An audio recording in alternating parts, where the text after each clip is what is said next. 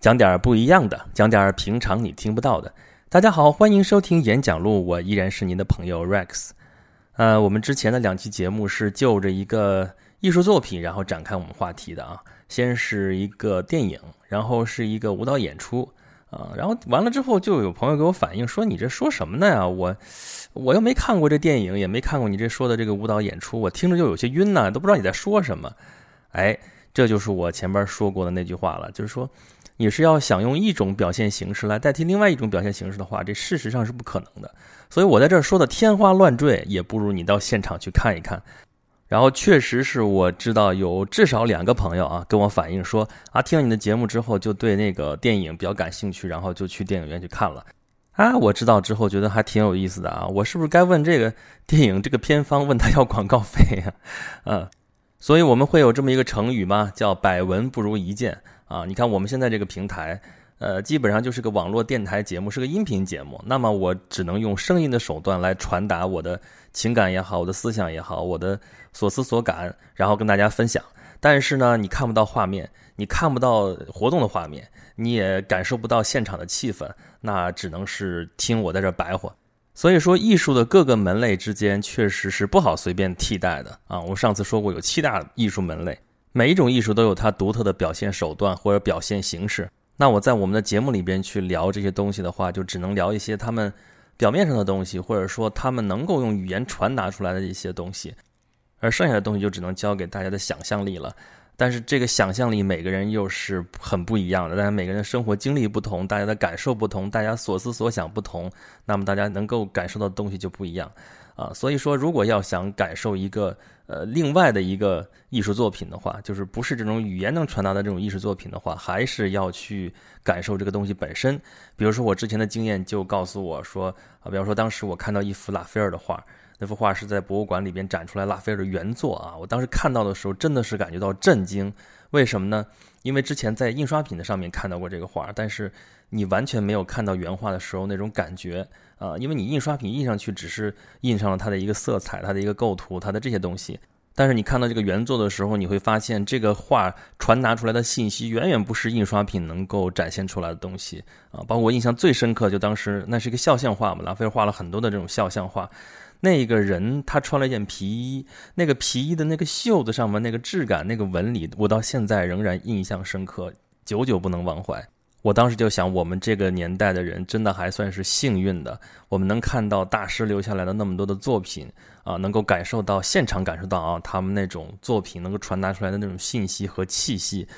实在是一件很幸运的事情。但是并不是所有的艺术作品都能够被流传下来，被我们现在的人再去欣赏啊。有些是因为艺术品保护的问题，但有些艺术门类它天生就没有办法去流传下来。比如说音乐，我们现在能够流传下来一些乐谱，但是那个音乐是一定要演奏出来才能够知道它的感染力在什么地方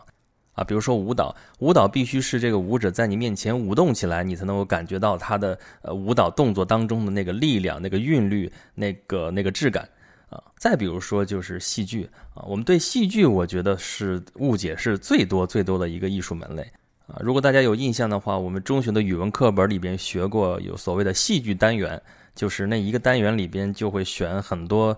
有名的那些戏剧的剧本，然后放在那里边给大家去学习。这实际上说明了在我们的传统观念当中，戏剧是跟文学分不开的，否则为什么是在语文课上学这个戏剧单元，去学这些剧本呢？是吧？我们所谓的4大文学题材，诗歌、小说、散文、戏剧啊，戏剧是作为文学的一个组成部分而存在的。但是真的是这样吗？啊，戏剧就真的就等同于剧本吗？啊，或者说你剧本你读出来之后，读完了之后你就能够感受到戏剧的力量吗？远远不是那么回事儿。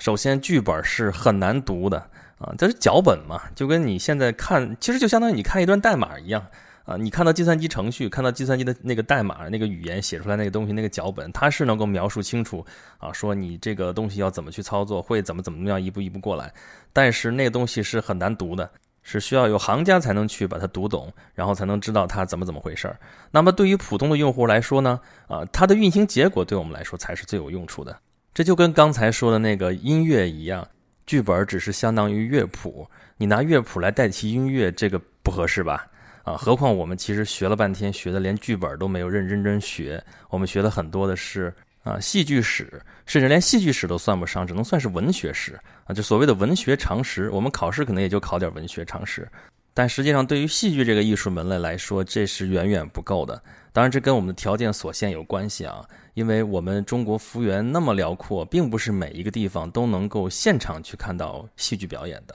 那么很多人都只能通过剧本，或者说现在条件好一些，能够根据录像能够去感受一下戏剧的这个气氛。对于很多人来说，这辈子跟戏剧能产生关系的地方，就只有在语文课上学的那点剧本单元。好，这是我首先澄清的关于戏剧的第一个误解，就是戏剧远远不等于承载它的那个文本的那个剧本啊。那么第二个我们有关于戏剧的一个误解，这个可能真的是中国特色啊，就是戏剧等于话剧吗？啊，我们现在所说的话剧这个词啊，大概有100多年的历史，也就100几年吧。我们现在官方认可的这个话剧的源头，就是一些当年的留日的一些学生啊，在那儿办的一个话剧社啊，就是春柳社，从那儿开始算起。当时他们看到了一些西方的一些演剧的传统，然后觉得跟中国的这个戏剧传统是非常非常的不一样啊。原先那个中国的戏剧就是我们现在所说的戏曲嘛，啊，唱念做打这一套东西。然后那个他们觉得这事儿太古老太土了，然后看到西洋那种东西，哎，彬彬有礼，这叫所以引进来叫文明戏嘛，然后就开始演这个东西，然后这也是成了文明的一部分。当时我们国家文化自卑嘛，所以所有西洋这东西舶来品质都是好的，然后就引进过来，这是新戏、文明戏。然后呢，后来有一个词就是话剧，人们他们觉得是跟那些唱念做打那套东西不一样，是纯粹说话的那个戏，所以它叫话剧啊。但这其实真的是个误解，因为它只是西方演剧的传统当中一个环节，而且一个阶段，而且只有那么一部分戏是这样的。其实西方的演剧传统非常非常丰富，人家不是只在这个戏里边只是说话啊，人家照样会有唱，照样会有跳，照样会有各种各样的艺术形式，跟它综合在一起。而当时那些仁人志士啊，因为中国当时最紧迫的任务就是救亡图存，这个话剧这个形式就跟它这个主要的任务结合在了一起。所以所谓的话剧在中国就成了一个独特的存在。当时那帮仁人志士，比如说我们敬爱的周总理，也是演过话剧的呀，演过茶花女，而且据说演的是旦角。所以说周总理其实是学生话剧社出身，然后又由于我们中国当时社会问题非常非常的突出啊，矛盾非常的尖锐啊，所以当时易卜生的戏剧就特别特别的突出，因为他的戏里边都是在描述一些社会问题，然后在表现社会的一些矛盾、一些冲突，所谓的社会问题剧啊，所以在中国当时特别的流行。然后我们中国的一些艺术创作者们也就按照这个传统、这个理解，然后也创作了一些著名的话剧，比如说像一说就是郭老曹嘛，就是北京人艺代表的这一套的这个传统，郭老曹啊，郭沫若、老舍、曹禺啊，有著名的剧本什么雷雨、茶馆，就主要就是这样的一个传统的这个样子啊。但是这远远不是戏剧的全部，远远不是。我们现在睁开眼看到这个戏剧发展又过了这么几十年啊，西方人在玩什么，我们在做什么，我们的艺术创作能不能跟上我们现在社会的发展啊，这些全都是问号。好，刚刚这是第二个问题，戏剧不等于话剧。那么下一个问题，戏剧是小品吗？啊，那就更不是了啊，小品就是我们其实是当时中戏那个做排练的时候一些小的一些话剧的片段。啊，后来拿到电视上去，尤其是拿到春晚上去之后，结果哎大获成功，喜闻乐见，然后就后来慢慢的成了一种所谓艺术形式。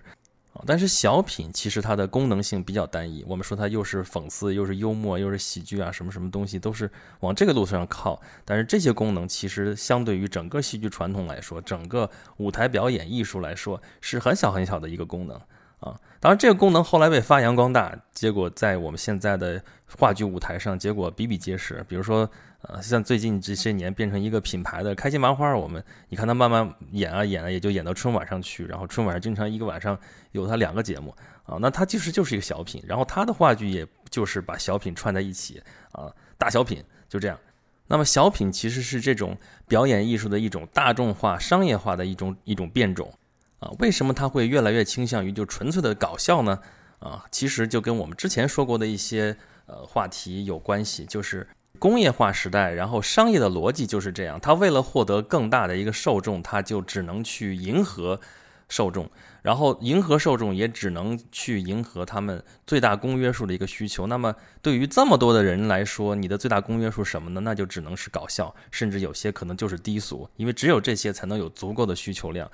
而每个人除了这种最大公约数的这种需求，比较低级的这种需求之外，再高级的那些需求，每个人是千差万别的啊。所以你商业上为了保证这个量的话，是很难去一一满足的。所以在这个商业的逻辑之下，我们现在能够看到的一些，甚至在演出市场上看到的这些很多所谓的话剧也好，戏剧也好，都是看上去那种哈哈一乐，但是乐过之后也就那么回事儿的一些东西，其实就是大小品。所以戏剧远远不是话剧，那更不是小品。好，下一个问题，那么戏剧是对现实生活的一个模仿吗？就是说戏剧舞台上表演的是不是就是我们平常的这个生活呢？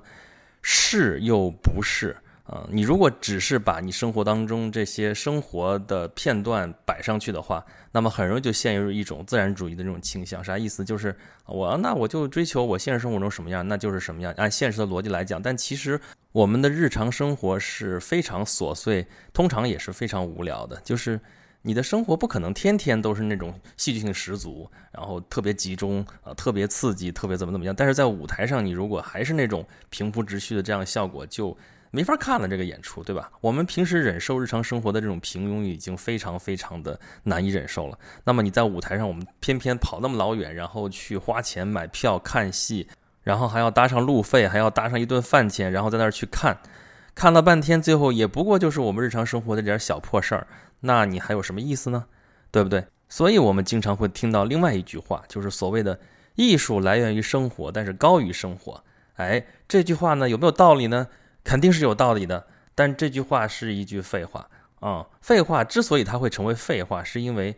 很多人其实说这句话的时候都是要为自己在辩护，而且往往是偏重于一点啊。有些人偏重于前半截，就是说艺术来源于生活嘛，所以那我这艺术就要跟生活高度一致啊，所以最后就慢慢变成了，就像我前面说到的啊，最后变成了一些细节的堆砌，非常一堆琐碎的东西。不光是戏剧啊，美术作品、音乐也是，我要模仿我的生活，最后就变成了一堆没法看的一堆东西啊。然后有些人呢可能会强调后半句，说那我艺术是高于生活呀，所以我高于生活就可能就是那就跟生活不一样，然后呢就会变得莫名其妙，最后可能就是脱离了生活。所以其实这句话，你要真想用这句话的话，就应该是两边来说，艺术来源于生活，它一定跟生活相关，但是未必是一个一一对应的直接的一个关系，它可能会高于生活，是抽象出来的，是升华出来的一个东西，这才是艺术。那么对于戏剧来说也是这样，在戏剧舞台上，我们为什么像刚才说跑那么大老远跑到剧场，然后去还要吃饭，还要去有了个路费啊！一晚上回家之后特别累，因为一晚上演出，你7点半开始的话，演2钟头就已经9点半了。你到家，像北京那么大，你回到家不知道几点。为什么要付出这个时间成本、这个金钱成本去看一个舞台上的这样一个演出呢？我觉得对于戏剧工作者来说，永远要回答这个问题：人家为什么要跑这儿来去看你这个演出？所以你一定要给人家一些不一样的东西，就像我们这个节目台词一样，说要讲点不一样的，大家才愿意来听。这个也是一样，你要给大家一些不一样的东西，大家才愿意去看啊。所以在这个戏剧舞台上，对于这种艺术来说，你能给人家一些什么样的东西呢？那就应该是更本质的一个生命，更本质的一个生活。只有在这个意义之下，这样的一个艺术作品才算是成立的。这跟其他任何的艺术门类并没有什么本质上的不同。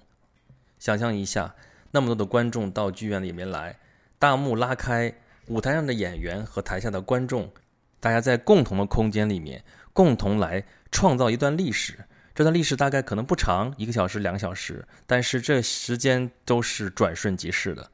它跟其他的艺术门类不一样，就像我刚才说过拉斐尔的话，穿过100年的沧桑，这幅画还在我们的面前，可能画面的颜料有些斑驳，但是我们照样可以从原作当中感受到它画作当中的一些构思力量啊。跟那个建筑不一样，建筑几百年上千年，有些建筑还能够留存下来，我们还能感受到它的华美与壮观。但是像戏剧这种东西，写在剧本上的东西只不过是一个脚本，真正表演出来的才是这个戏剧你能够真正感受到的一个艺术形式啊。然后这个东西表演出来之后，只有这么一段转瞬即逝的时间，即使你把它拍下来了，那也只是一个 copy， 它不是这个东西本身。啊，只有身临其境的这些人才能够感受到这个戏剧正在上演的那此时此刻的那个力量。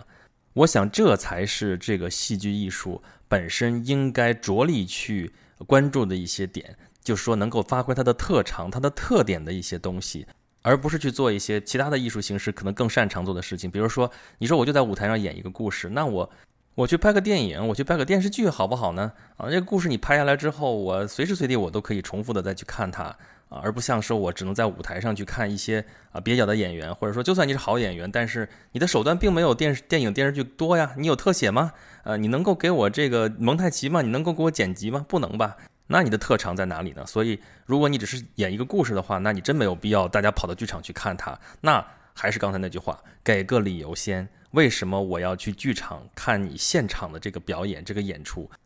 反过来说，对于戏剧这样一个艺术门类，能够写在纸上的仅仅是它的一部分，或者说是它的前世。那么真正要完整的体现它的生命、它的价值、它的艺术震撼力量的话，一定是它正在舞台上流动的时候，它的灵魂才在。这才是戏剧艺术或者说舞台艺术的它的本质所在。而如果从舞台上再把这个生命再去扩展的话，就像这个戏剧这个行当里边可以说祖师爷级别的，就是莎士比亚的话来说，就是世界是一个舞台啊，男人和女人在这不过都是一些角色啊。所谓人生如戏，戏如人生啊，这话不是在这瞎矫情啊，因为真的是这样。我们经常会用这样的话来解释我们周围的这些事情，说你要扮演好你的角色啊，要给每一个人给他能够发挥他的能力、他的特长的一个舞台。我们其实天天在说这样的话。那么世界既然是一个舞台，那么我们怎么样才能活得更加精彩呢？这就不仅仅是舞台艺术工作者所要回答的问题了，而是我们每一个人天天都要面临的一个问题。所以如果我们能够多了解一些戏剧艺术，而且是它本质上的这些内容的话，那么对于我们的生活、对于我们的人生来说，都应该是不无裨益的。好了，我们今天是重点讲了艺术的其中一个门类，讲的主要是戏剧，因为这块说实话我相对熟悉一些啊，能够多给大家白活白活。当然这里边的故事也有很多很多，咱们这次是泛泛的讲了一些，大家如果感兴趣，我们下面还可以接着说啊。大家如果说啊，行了，你说的这都啥玩意儿？你前面不都说吗？反正你在这说也说不出来那个剧场的表演的效果，那你还说什么说？那咱就换换别的话题。